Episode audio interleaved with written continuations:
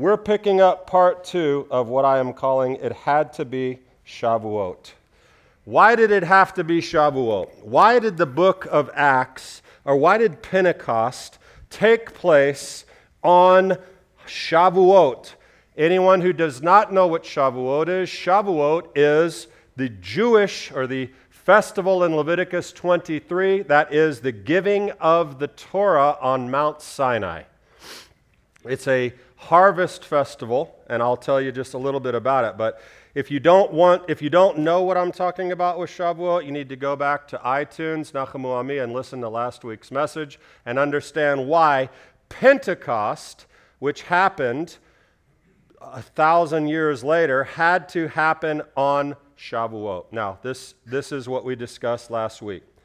Briefly, why did it happen on Shavuot? Why did it have to happen? It had to be because it was a harvest festival. That's number one. Yeshua talks to us about the harvest is rich, the workers are few. We also talked about Atzeret. That's another rabbinic name for the festival of Shavuot, and that it is the conclusion of something and the beginning of something else.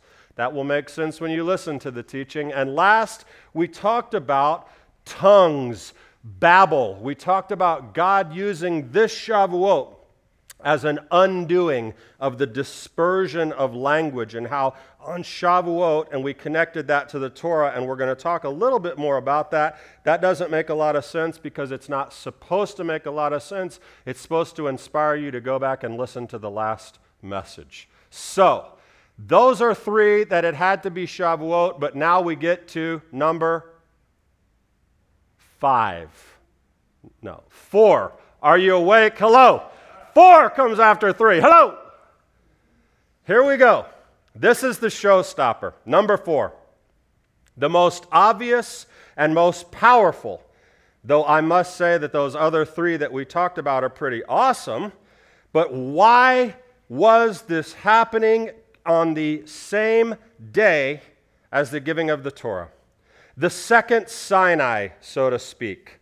Despite the efforts of many in different circles with various attempts to unhitch the New Testament from the Old Testament, to separate the New Covenant from the Old Covenant, by the way, you can't separate the New Covenant from the Old Covenant because covenants are consistent. And the Old Covenant, if that's what we want to call the Tanakh, is where we learn about the new covenant. And we'll talk a little bit more about that today because it's important. But despite the efforts of saying Acts and the Gospels and everything is completely separated from the Torah and from the Old Testament, that is absolutely not true. And there are very few, there, there, are, there are few more problematic happenings to try to make that case than what happened on this Shavuot.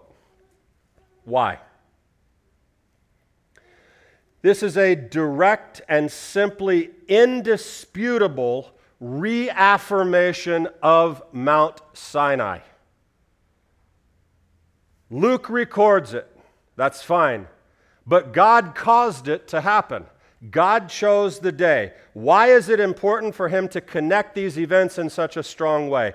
Because God is a covenant keeper. That's how he describes himself. This is a matter of covenants.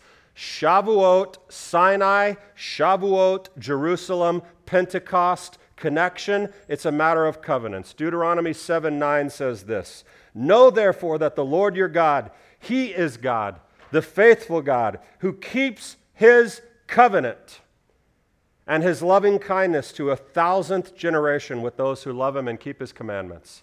God is a covenant God. Is anyone surprised by this? Has anyone heard this before? Yes, of course you have.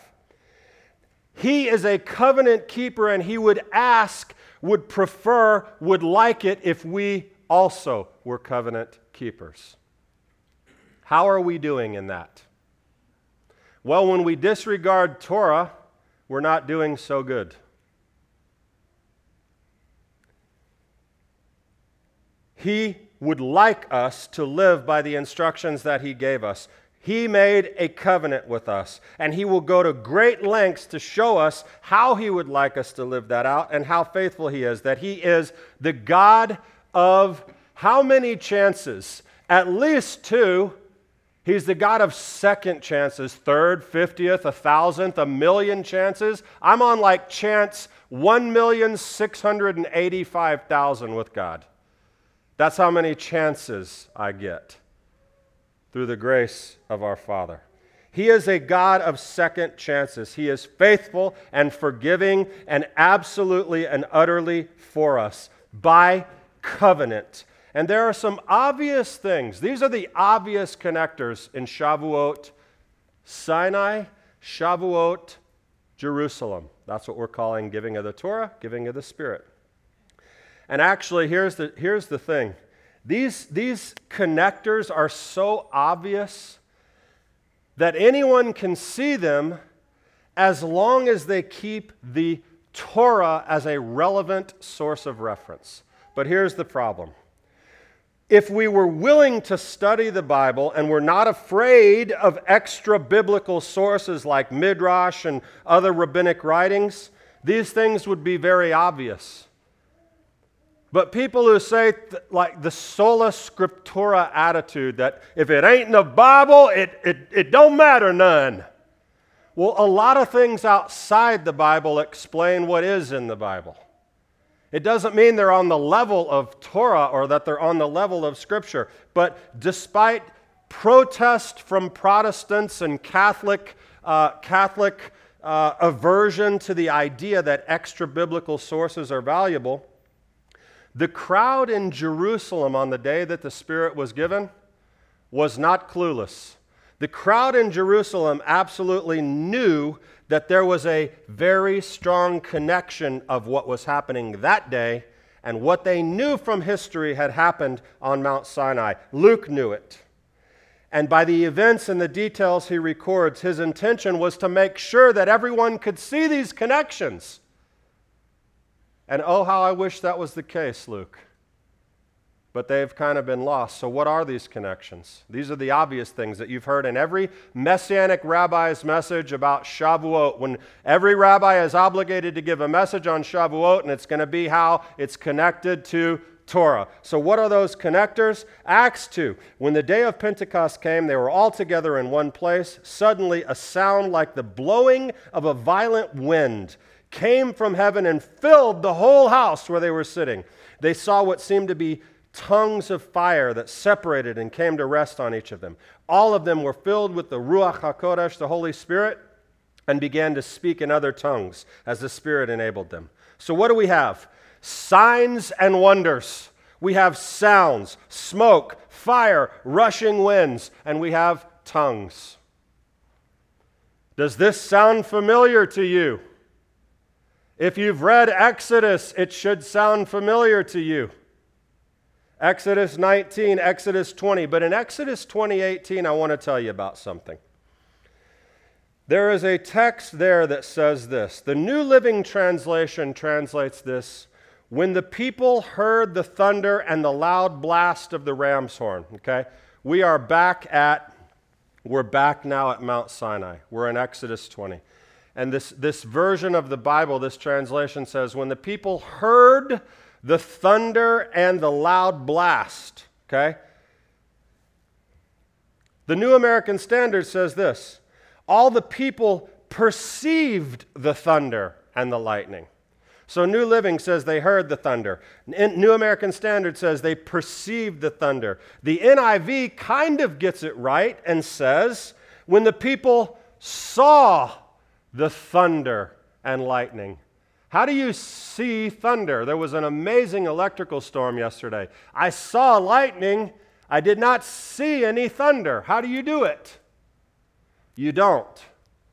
Because that's not literally what the text is saying. The text says in the Torah, V'chol ha'am roim et hakolot. The people saw the voices and the torches. They saw the voices and the torches. Not they heard the thunder. That's the, that's the Western and modern way of trying to make sense of something that really doesn't make sense. Saw the voices, heard the thunder. That I can understand, right? I can understand heard the thunder. But kolot, kolot, they, they saw the voices. How do you do that? That doesn't make sense to me either. Well, it makes sense to Judaism. And these connections, these interpretations are, are they're midrashic, okay? And that's okay, because that's how Luke sees it as well.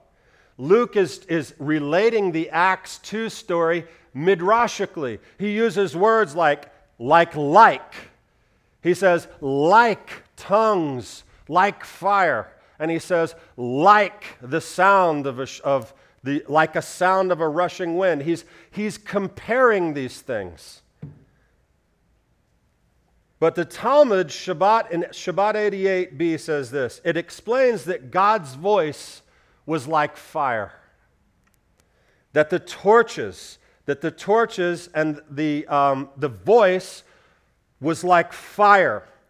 And like a hammer, when it shatters a rock, was like, like was what God's voice was doing on Mount Sinai. Where do they get this? They made this up?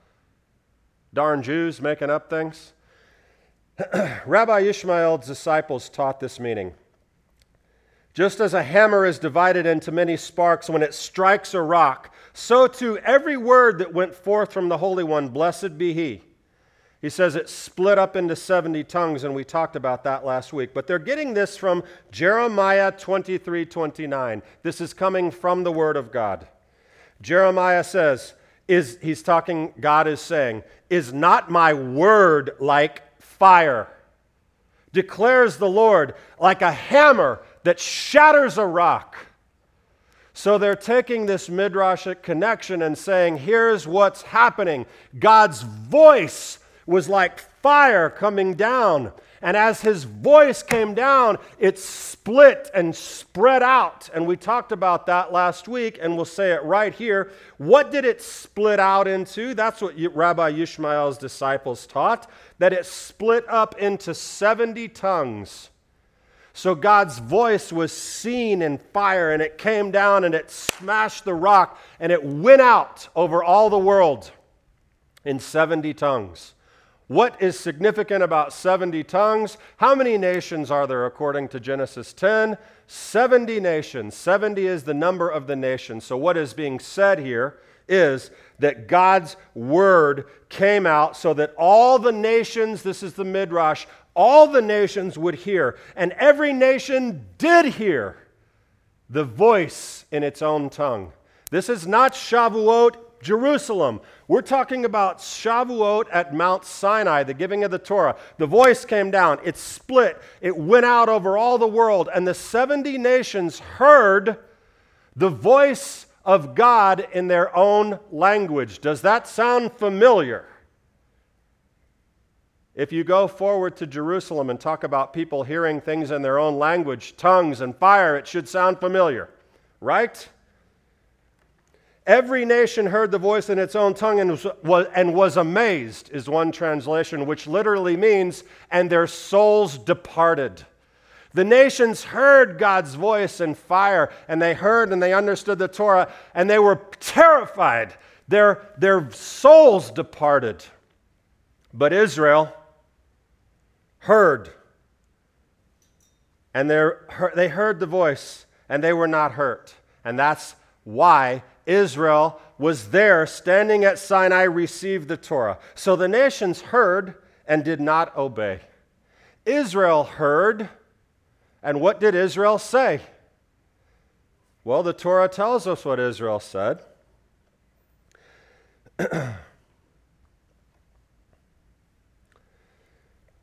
All that you have said, we will do. Is that what happened?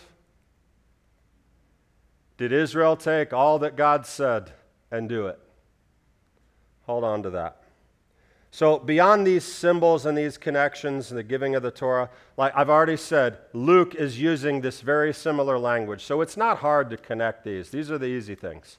These are the easy connectors. Like a rushing, like a mighty rushing wind. I forgot to say there was a shofar at Sinai, and what happened to it?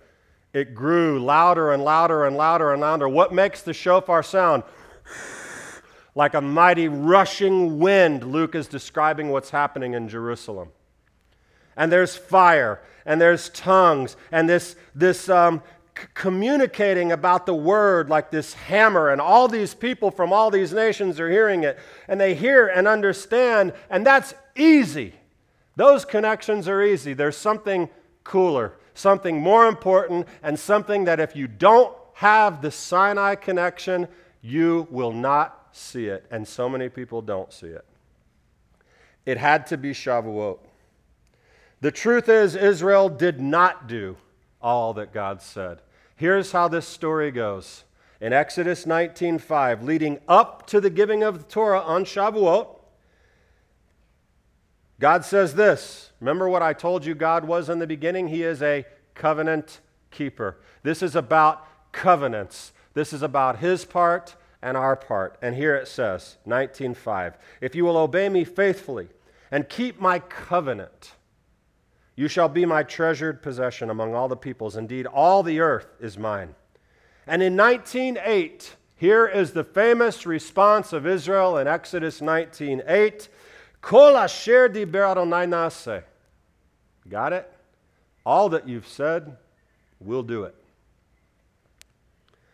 All that the Lord had spoken, we will do. And Moses brought back the people's words to God. God said, Will you do it? They said, Yes. And Moses took it up, and we've got a deal. We're in covenant. We got it. Here we go. And Israel becomes a treasured possession, a segulot, chosen people, and it's all good from there, right? It was all good from there for 40 days. And then the worst of sins took place. They didn't like they didn't miss a Shabbat. They didn't have a BLT. They created a golden calf and bowed down and served an idolatrous replacement for God. So to say that they didn't do it is an understatement, right? We missed it. The deal, God's part, our part, we will do it. No, we won't. We'll bow down and worship a golden calf. And what happened? 3,000 people died. More died, but 3,000.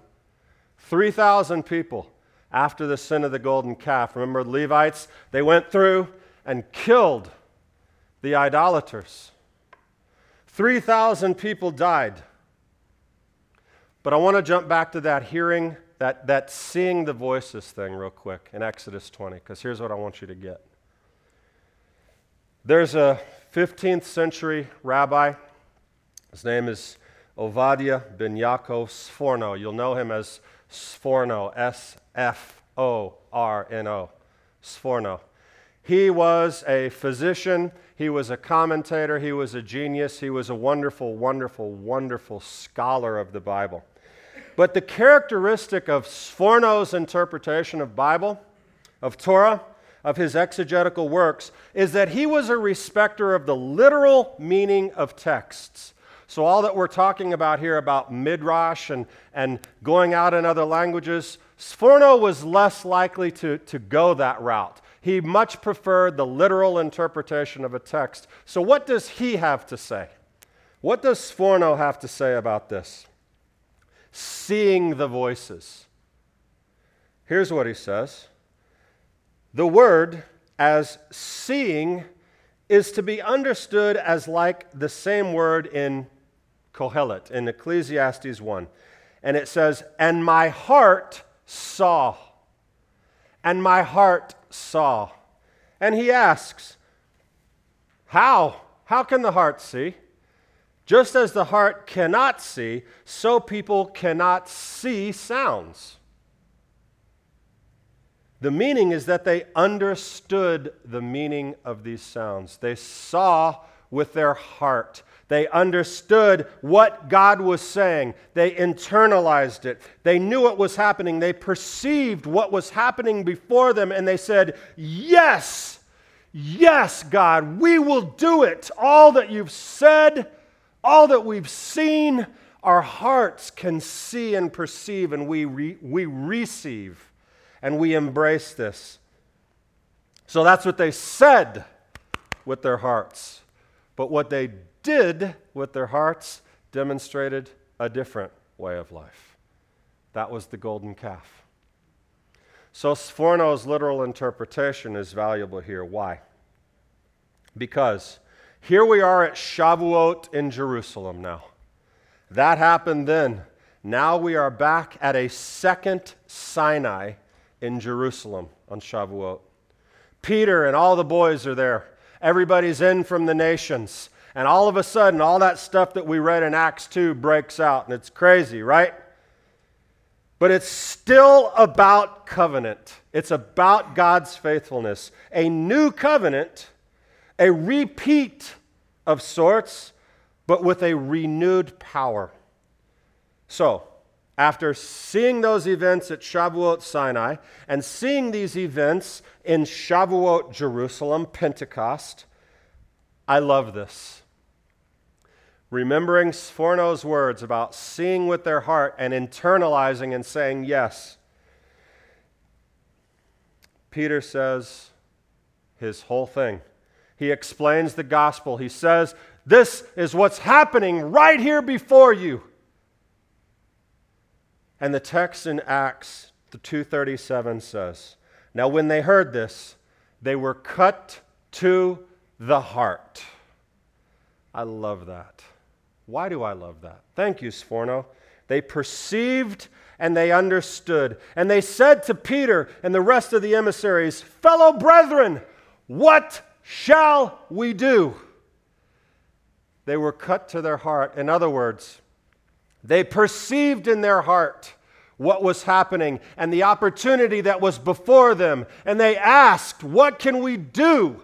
How can we come back? God is clearly drawing us back now. We had this at Sinai, we have this. He's drawing us back. I perceive it in my heart. And Peter says, Repent and be immersed, every one of you, in the name of Yeshua HaMashiach, for the forgiveness of your sins, all the way back to the golden calf up to now.